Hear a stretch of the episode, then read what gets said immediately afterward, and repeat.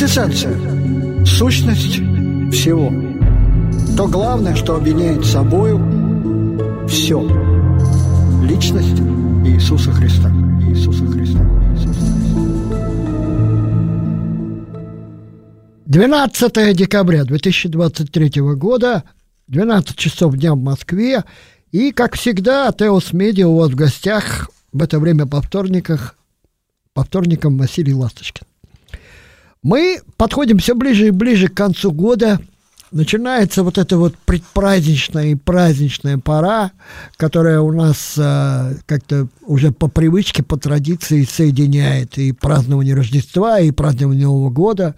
У одних Рождество опережает Новый год, у вторых оно как бы за Новым годом следует. Суть не в этом. Мы входим во время праздника. Поэтому перед тем, как продолжить чтение книги пророка Исаия, я хочу сделать небольшое объявление. А, вот на этой передаче мы обычный а, свой цикл а, программ, посвященный чтению пророка Исаия, заканчиваем. Мы сегодня прочтем 41 главу и продолжим мы это чтение уже после январских праздников. А следующий эфир 19 декабря и эфир 26 декабря у нас будут специальные программы, которые я называю предпраздничными, да, предрождественские, предновогодние, где мы будем пытаться настроить свои сердца, свои души на эту удивительную атмосферу радости. И э, об этом я просто хотел заранее вам сказать. Мы сегодня, в общем, в каком-то смысле заканчиваем э, год э, вот перерывом в чтении книги пророка Исаия. И читаем мы сегодня 41 главу книги пророка Исаии. Книги, которую я много раз это повторял, и повторю еще раз, Августин Блаженный называет пятым Евангелием. Острова в океане. Так будет называться этот эфир сегодняшний. И говорить мы будем о человеке и о человечестве. Умолкните предо мною острова, и народы да обновят свои силы. Пусть они приблизятся и скажут, станем вместе на суд. Так начинается очередное пророческое видение Исаии. Видение, которое очень часто в Ветхом Завете называется бременем. Потому что всякое понимание, понимание, связанное с истиной, это всегда бремя для сознания. И вот тут я хотел бы, сославшись на несколько источников, расставить акценты в сегодняшнем разговоре. Нет человека, который был бы как остров сам по себе. Каждый человек есть часть материка, часть суши. И если э, волной смоет буря береговой утес, меньше станет Европа. А также если смоет край мыса, или разрушит твой замок, или друга твоего, смерть каждого человека умоляет и меня, ибо я един со всем человечеством, потому не спрашивай никогда, по ком звонит колокол. Он звонит по тебе. Это я вам прочитал отрывок из знаменитейшей проповеди Джона Дона, одного из самых удивительных проповедников европейских, а, чья проповедь «Дуэль со смертью» всегда мной рекомендуется для прочтения. А, проповедь эту он сказал а, за несколько дней до своей смерти. Она стала посмертным словом самому себе. И вот в этой проповеди Джон Дон утверждает – что человек сам по себе не может быть изолирован от человечества. Какую бы меру ответственности он на себя не взял, с какого бы края этого общества он не находился, если употреблять этот язык. И я этот э, э процитировал отрывок из проповеди Джона Дона, потому что э, его цитирует Эрнест Хемингуэй своем знаменитейшем романе, который он назвал-то, а, опираясь на вот эту проповедь, «По ком звонит колокол». Именно в начале этого романа приводится цитата из проповеди Джона Дона. А, название последнего романа Хемингуэя, а, который был написан 19, опубликован, точнее, в 1970 году, уже после его смерти, «Острова в океане». И э, интересно, что роман «По ком звонит колокол» написан до Второй мировой войны, а роман «Острова в океане» написан после. Почему я вспомнил эти два романа известного и популярного, во всяком случае, в мои подростковые годы писателя. Хемингуэй был невероятно популярен среди молодежи э, в конце 60-х э, и в начале 70-х годов. Почему же я вспомнил этого автора? Потому что в словах пророка Исаи, на мой взгляд, присутствует та же мысль, что и в словах Джона Дона, которые цитирует Хемингуэй. Человек в этом мире не существует сам по себе изолированно. Он, хочет он этого или не хочет, осознает он это или не осознает, является частью человечества. И да, это не отменяет того факта, что ответственность у каждого человека личная. Но все же вот в этом океане существования, со всеми его стихиями, страстями, бедами, несчастьями, э, благополучными временами, временами ужасными, помимо больших материков, огромных сообществ, есть и острова. Острова. И человек в каком-то смысле может э, себе казаться вот таким островом. Вообще любопытно. А, Федор Михайлович Достоевский, и с ним трудно не согласиться, правда. Утверждает, что любить человечество вообще очень легко. Но чрезвычайно трудно любить одного отдельного, конкретного человека. Но давайте все-таки вернемся к тексту 41 главы книги пророка Исаия. «Умолкните, умолкните острова. Это вообще здесь э, призыв к молчанию, это очень особенный призыв. А в еврейский глагол, который здесь используется, несет в себе оттенок, знаете, не просто немоты, нет, а речь идет о такой тишине, о таком молчании, в котором что-то производится – что-то готовится. Что же касается вообще понятия остров, а, и ведь поймите, Исаия а, не житель побережья, хотя Средиземное, Средиземное море было не так далеко а, для жителей Израиля, Иерусалима, до него можно было легко добраться, но все-таки. Так вот, понятие острова – это нечто обитаемое, кусок земли – и любопытно. А вот два есть слова еврейских, э, которые употребляются здесь. «Умолкните предо мной острова и народы». Да? Вот есть слово еврейское, которое говорит об острове как о каком-то желанном месте. Любопытно, потому что название его происходит от слова «желать». И в этом смысле рай э, был островом. Я имею в виду Эдемский сад. Некое изолированное место, где все хорошо, все счастливы, все довольны. Но есть э, другое понимание острова. Например, греческое слово «несос», э, которое тоже переводится на русский язык как «остров» э, в Септуагинте, означает место, окруженное водой со всех сторон. А, в одном случае речь идет о чем-то желаемом, отдельном для себя, в другом – о чем-то изолированном, отрезанном.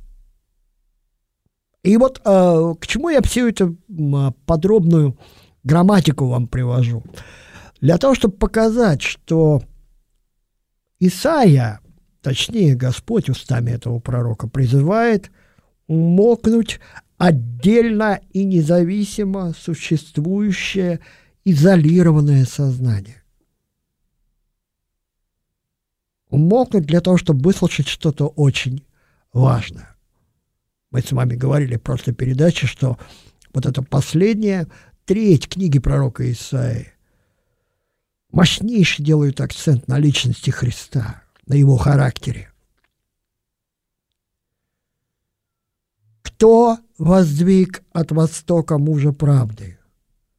Призвал его следовать за собою, предал ему народы и покорил царей. Он обратил их мечом в прах, луком его в солому, разносимую ветром. Он гонит их, идет спокойную дорогу, по, которой никогда не ходил ногами своими. Очень интересное пророческое видение. Видение, в котором мы часто об этом говорим, э, сочетается два взгляда. Взгляд телескопический, э, то есть взгляд в самую в самую даль времен, далекое будущее. А, и это, конечно же, а, говорит о том, что муж правды здесь это Иисус Христос.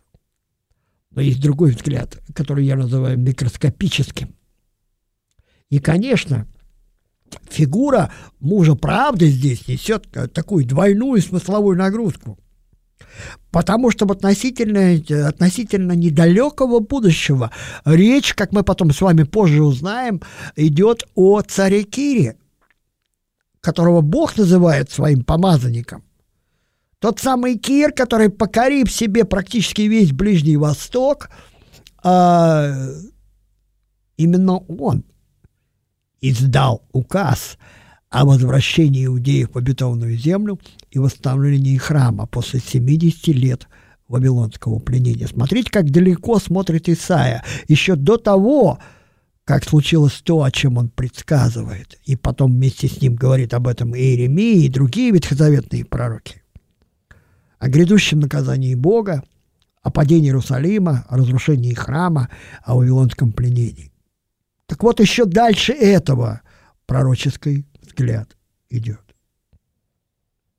И вот э, здесь очень важно, наверное, на мой взгляд, сказать, что как в перспективе вечной, конечно, здесь указание на Христа, так и в перспективе временной, исторической.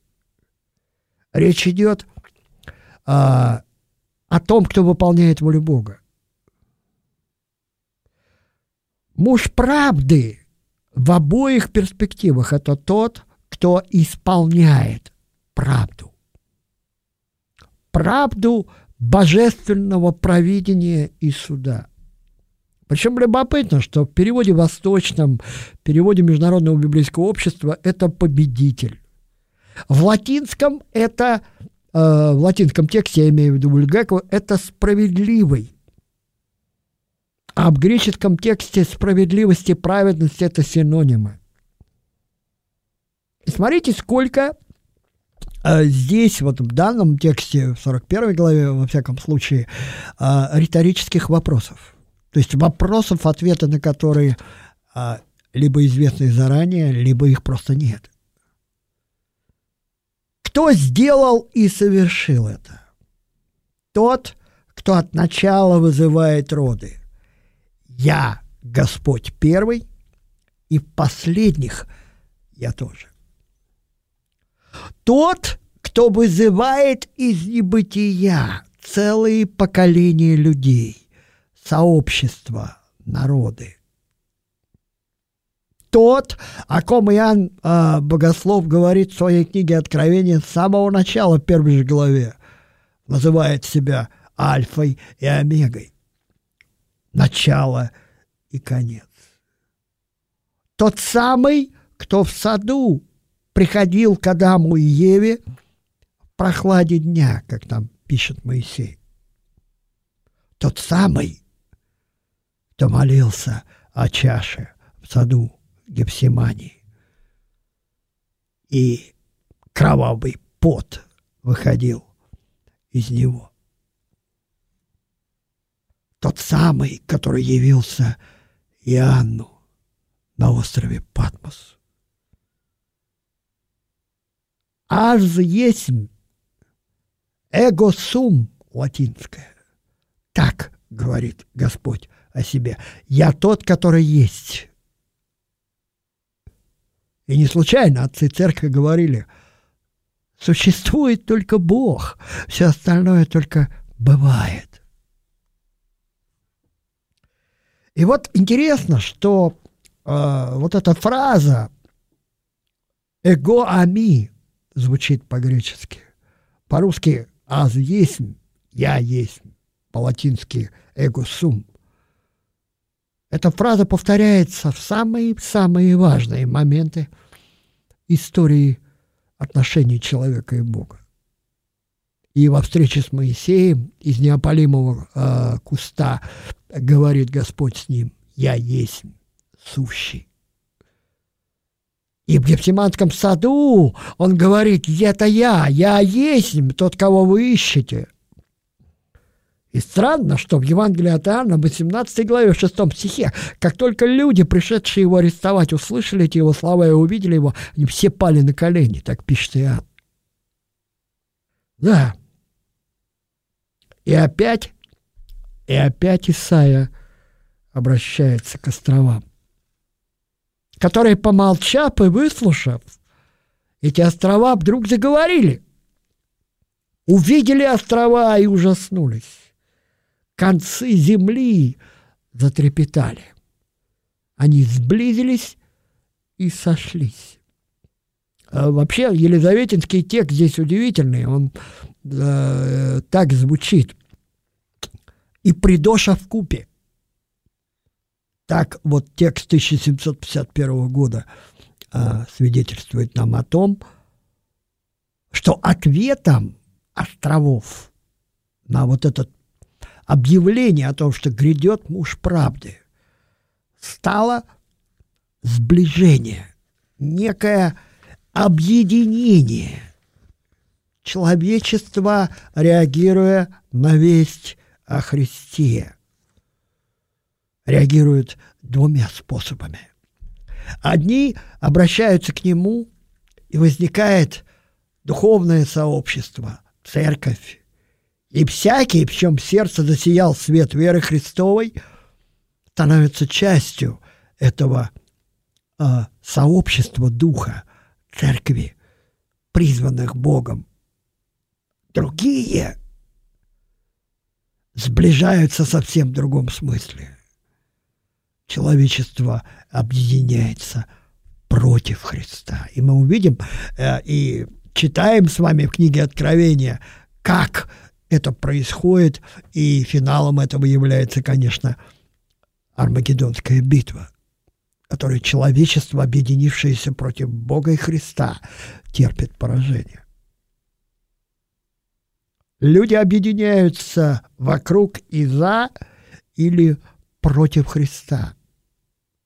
Как Юрий Давыдов в своем романе а, о народовольцах «Глухая пора листопада» утверждает, мир без Христа – это бунт и хаос.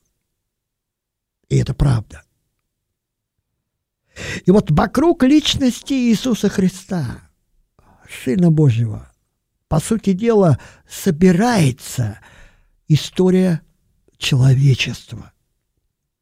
Вокруг него устраивается и история каждой отдельно взятой личности. И острова, и материки, и изолированные сознания и жизни, и сознание объединенное, объединенное какой-то идеей, какой-то мечтой. Господи, сколько всего это было за последние две тысячи лет после пришествия Иисуса Христа, вокруг чего только люди не пытались объединиться. Или против чего-то. Мы объединялись против а, самодержавия, мы объединялись за справедливость, мы объединялись а, против фашизма, мы объединялись за коммунизм, Попытки объединиться за демократию приводят к очень плачевным результатам, как свидетельствуют об этом а, события последних 23 лет. третьего тысячелетия после пришествия Христа. Да. Друзья мои, э, мы уже почти четверть первого столетия а, после Рождества Христа, а, а, третьего тысячелетия после Рождества Христова проживаем. Время идет. И вот, понимаете, круг, который замыкается во времени, круг попытки людей объединить все человечество. Круг порочный очень часто. Круг, в котором люди, пытаясь любить все человечество, губят отдельных людей. Как много этого было. Вот этот круг размыкается Спасителем Иисусом Христом. А люди, ну что же люди? Люди продолжают попытки объединиться. И так ясно и трезво это видно о пророчестве Исаии. Каждый помогает своему товарищу и говорит своему брату «крепись». Кузнец ободряет плавильщика, разглаживает листы молотом, кующего на ковальне говоря о спайке, хороша и укрепляет гвоздями, чтобы было твердо. Что же они делают, эти люди? Кузнецы, плавильщики, молотобойщики, э, все эти искусные мастера, что же они делают? Идола.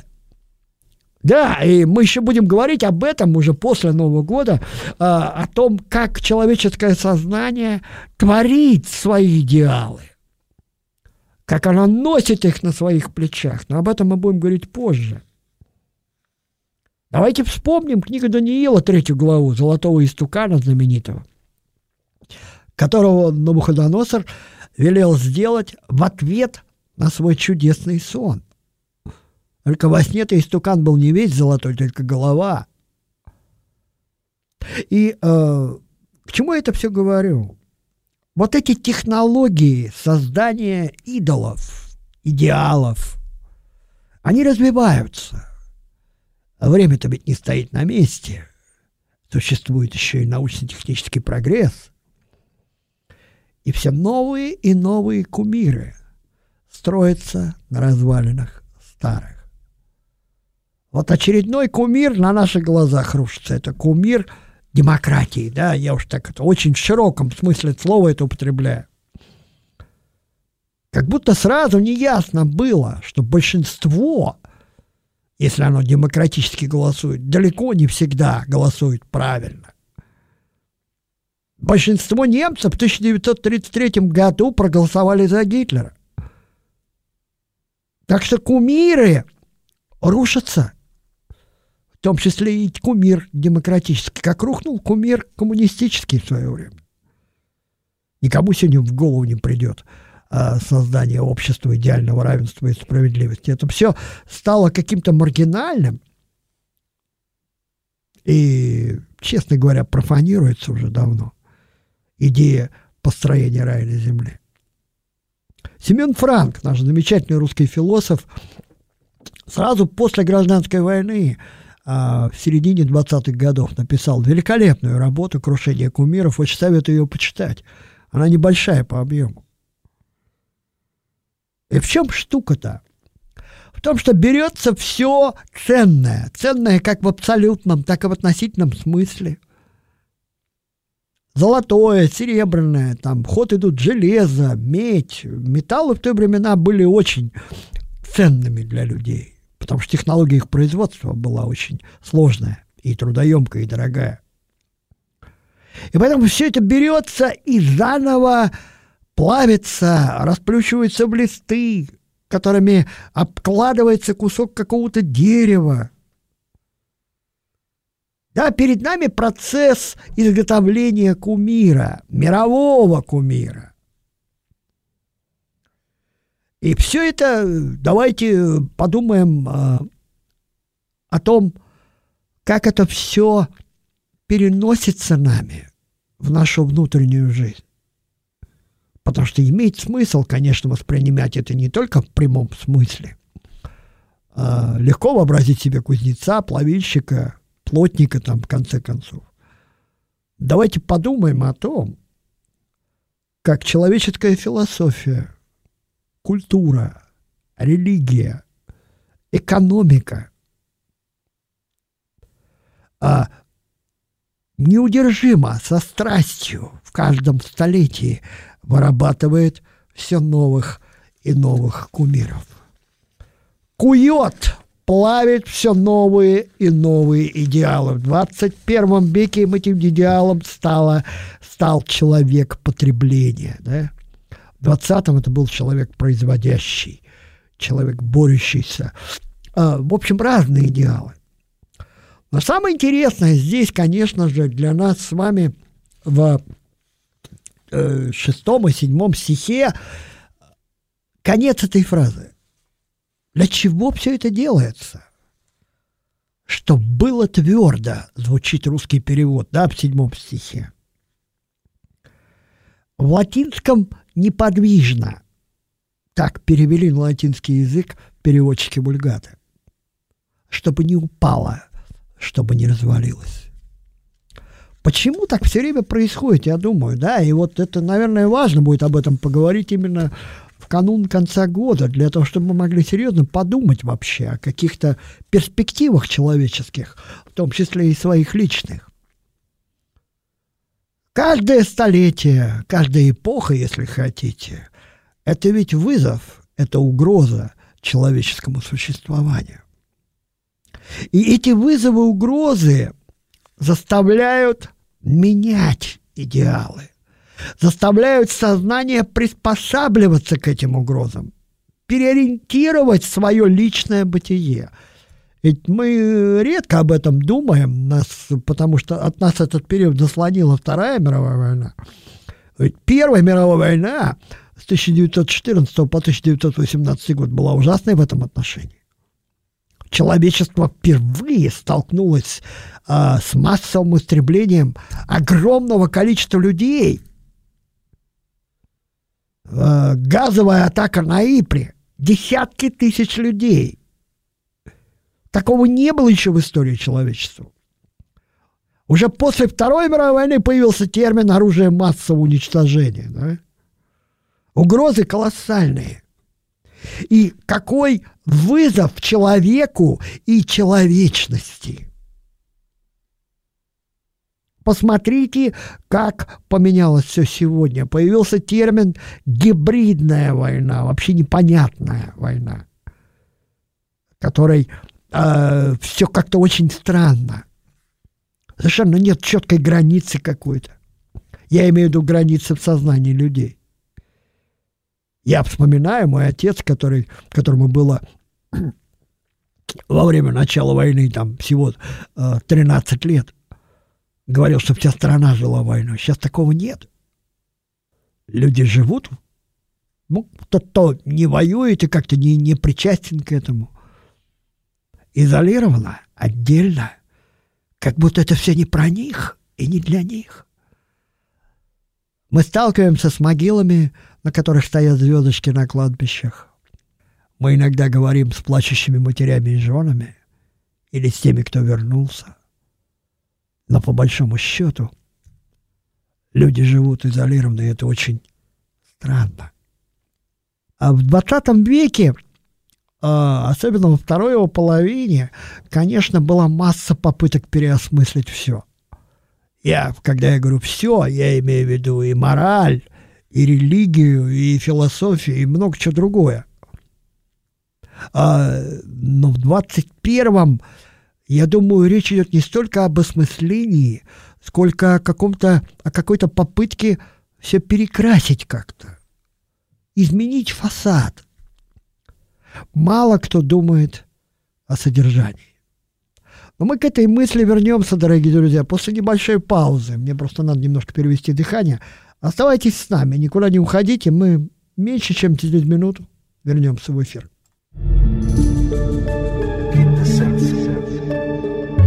Квинтэссенция. Сущность всего. То главное, что объединяет собою все. Личность Иисуса Христа. Иисуса Христа. Иисуса Христа. 12 декабря 2023 года, 12 часов 30 минут в Москве. Теос Медиа у вас в гостях. Василий Ласточкин, как всегда, в это время по вторникам. Мы читаем 41 главу книги пророка Исаии. И напомню, что в этом году это последнее чтение пророка Исаии, которое мы продолжим уже в году следующем, 2024. А две последние передачи, 19 и 26 декабря, будут у нас праздничные, рождественские и новогодние. Так вот, а, мы а, перед тем, как уйти на паузу, говорили о том, как кузнецы, плавильщики, ободряя друг другу, пытаются переформировать идеалы, смыслы, создают новые кумиры, а, и упомянули так вскользь кумир демократии как ответа на все вопросы. Да? А, так вот, о чем же речь идет?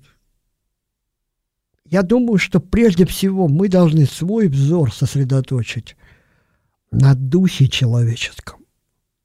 Потому что, как известно из книги притчи, 20 глава, 27 стих, именно дух человеческий – светильник Господа. И вот во второй половине 20 века, скажем, еще и в первой, возникают такие фигуры, личности – о которых стоит, пора уже сказать э, пару слов. Это, конечно, такие люди, как...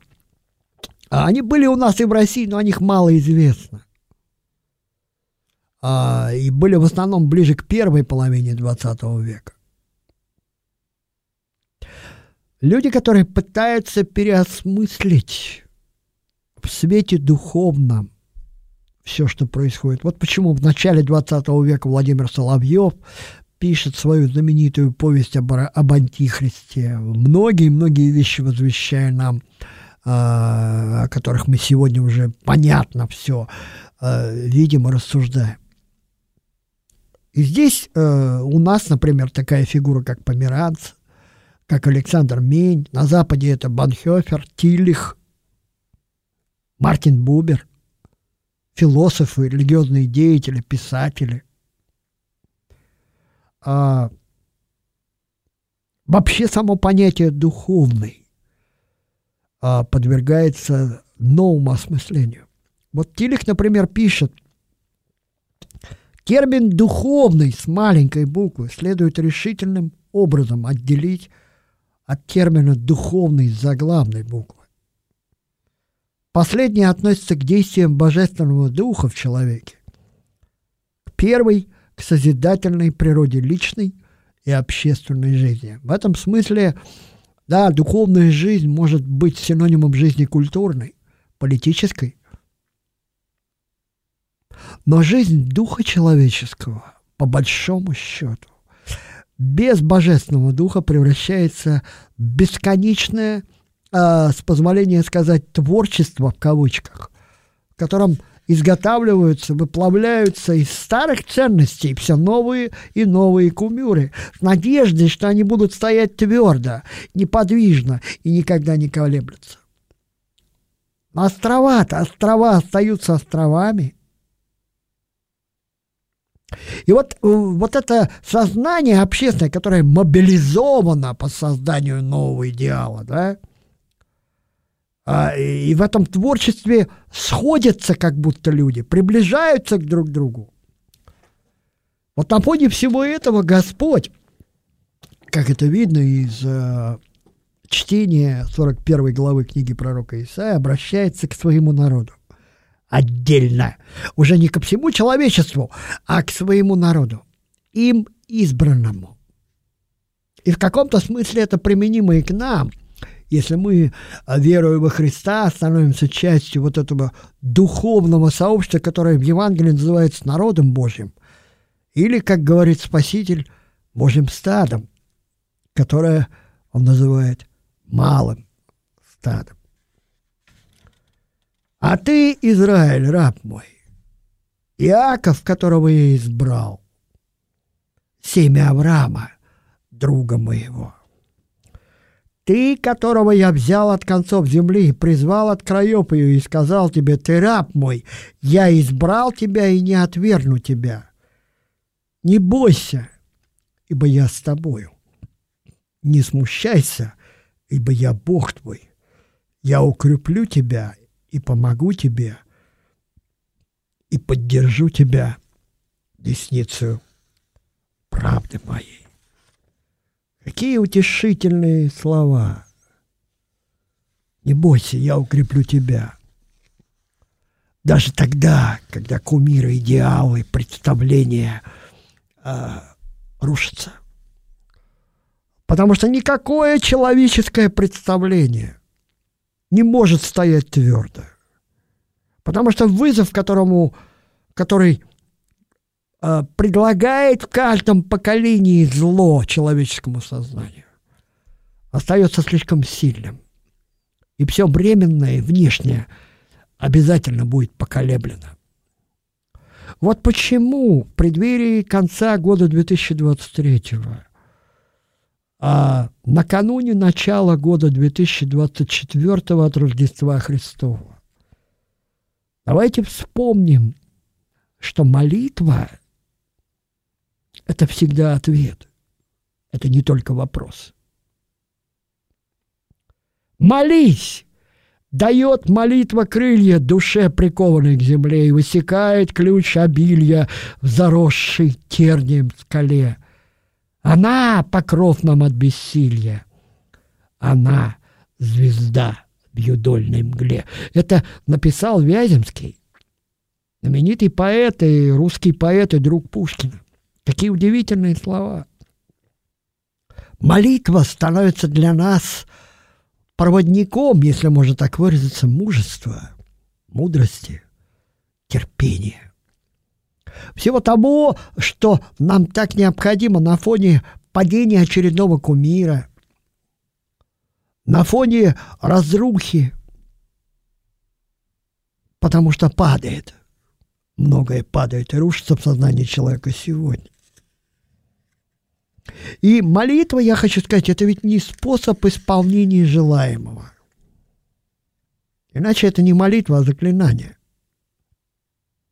Это путь обретения духовного видения, мужества веры. И для человека, и для духовного сообщества.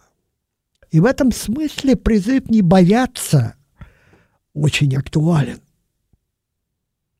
Потому что тот внешний и временный вызов, который бросается нам сегодня, бросался вчера и будет брошен завтра, не должен определять наше личное бытие и качество внутренней жизни. Меня часто спрашивают, что вы делаете там в этих тюрьмах, изоляторах, для чего вы все это делаете? Я всегда говорю, цель одна – качество внутренней жизни. Потому что обстоятельства меняются, кумиры падают разбиваются, Помним, золотой истукан, и точнее истукан с золотой головой во сне Навуходоносора был обрушен и разрушен камнем, скатившимся с горы. И имя этому камню Иисус Христос. Поэтому не бойся и не смущайся, говорит Бог своему народу, своему малому стаду. Страх и стыд ведь что это такое? Это ощущение бессилия перед внешним вызовом. Ощущение своей внутренней неадекватности тому, что происходит. Мы с этим сталкиваемся. Очередная стрельба в Брянской школе.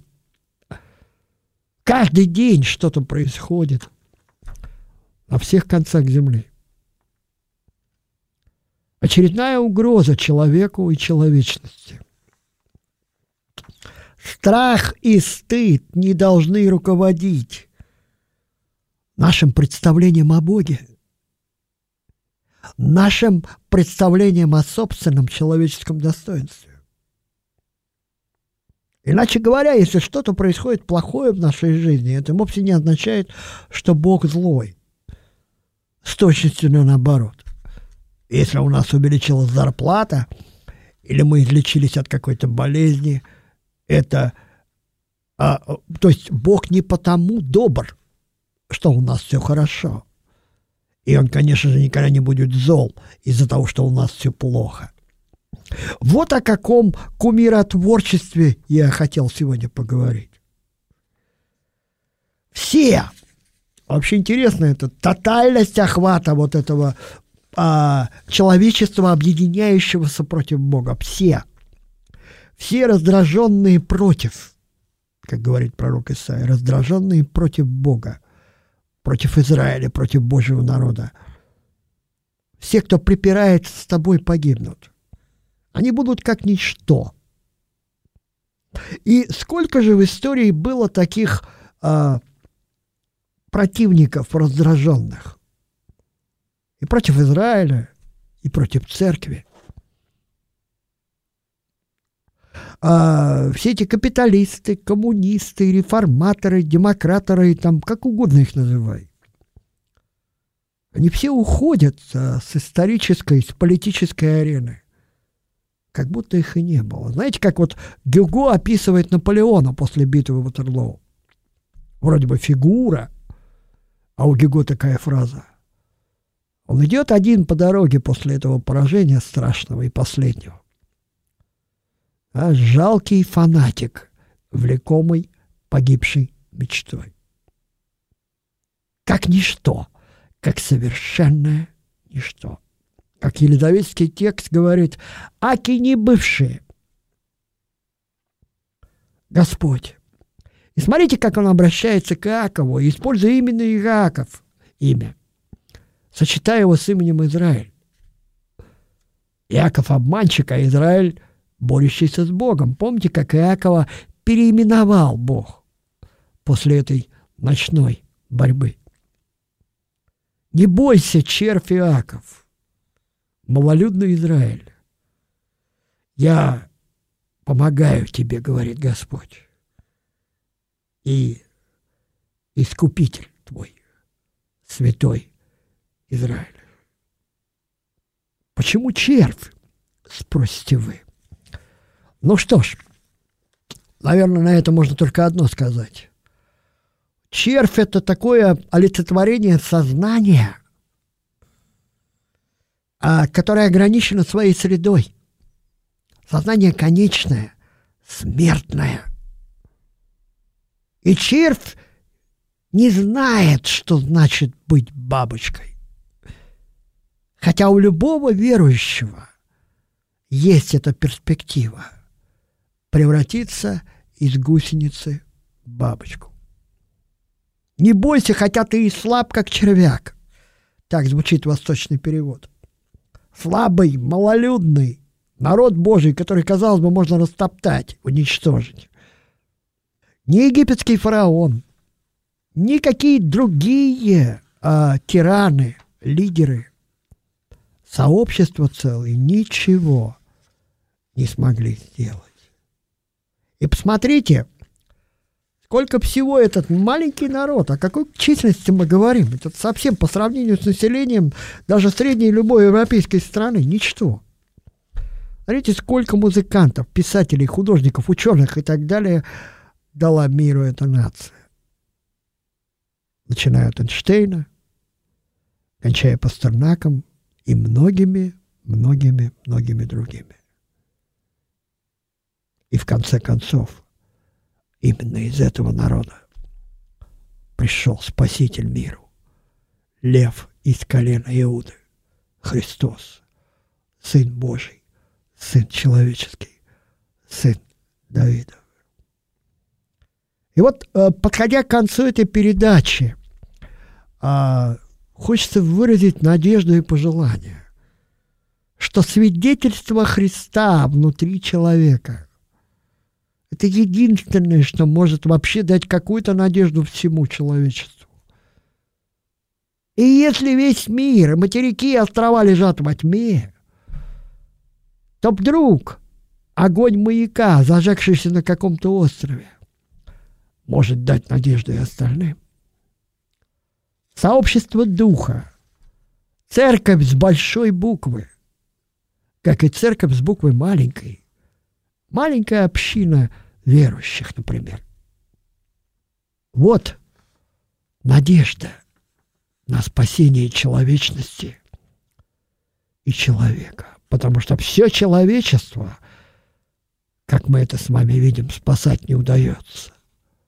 Но каждый верующий во Христа становится частью этого удивительного сообщества, малого сада. И здесь Исаия нам возвещает будущее человечества, спасенного человечества. Жаждущие утолят жажду, на месте пустыни будет сад, и все это соделает рука Господа. А к остальным Господь обращается опять и уже ко всему человечеству снова. Вы, кующие счастье для всего человечества.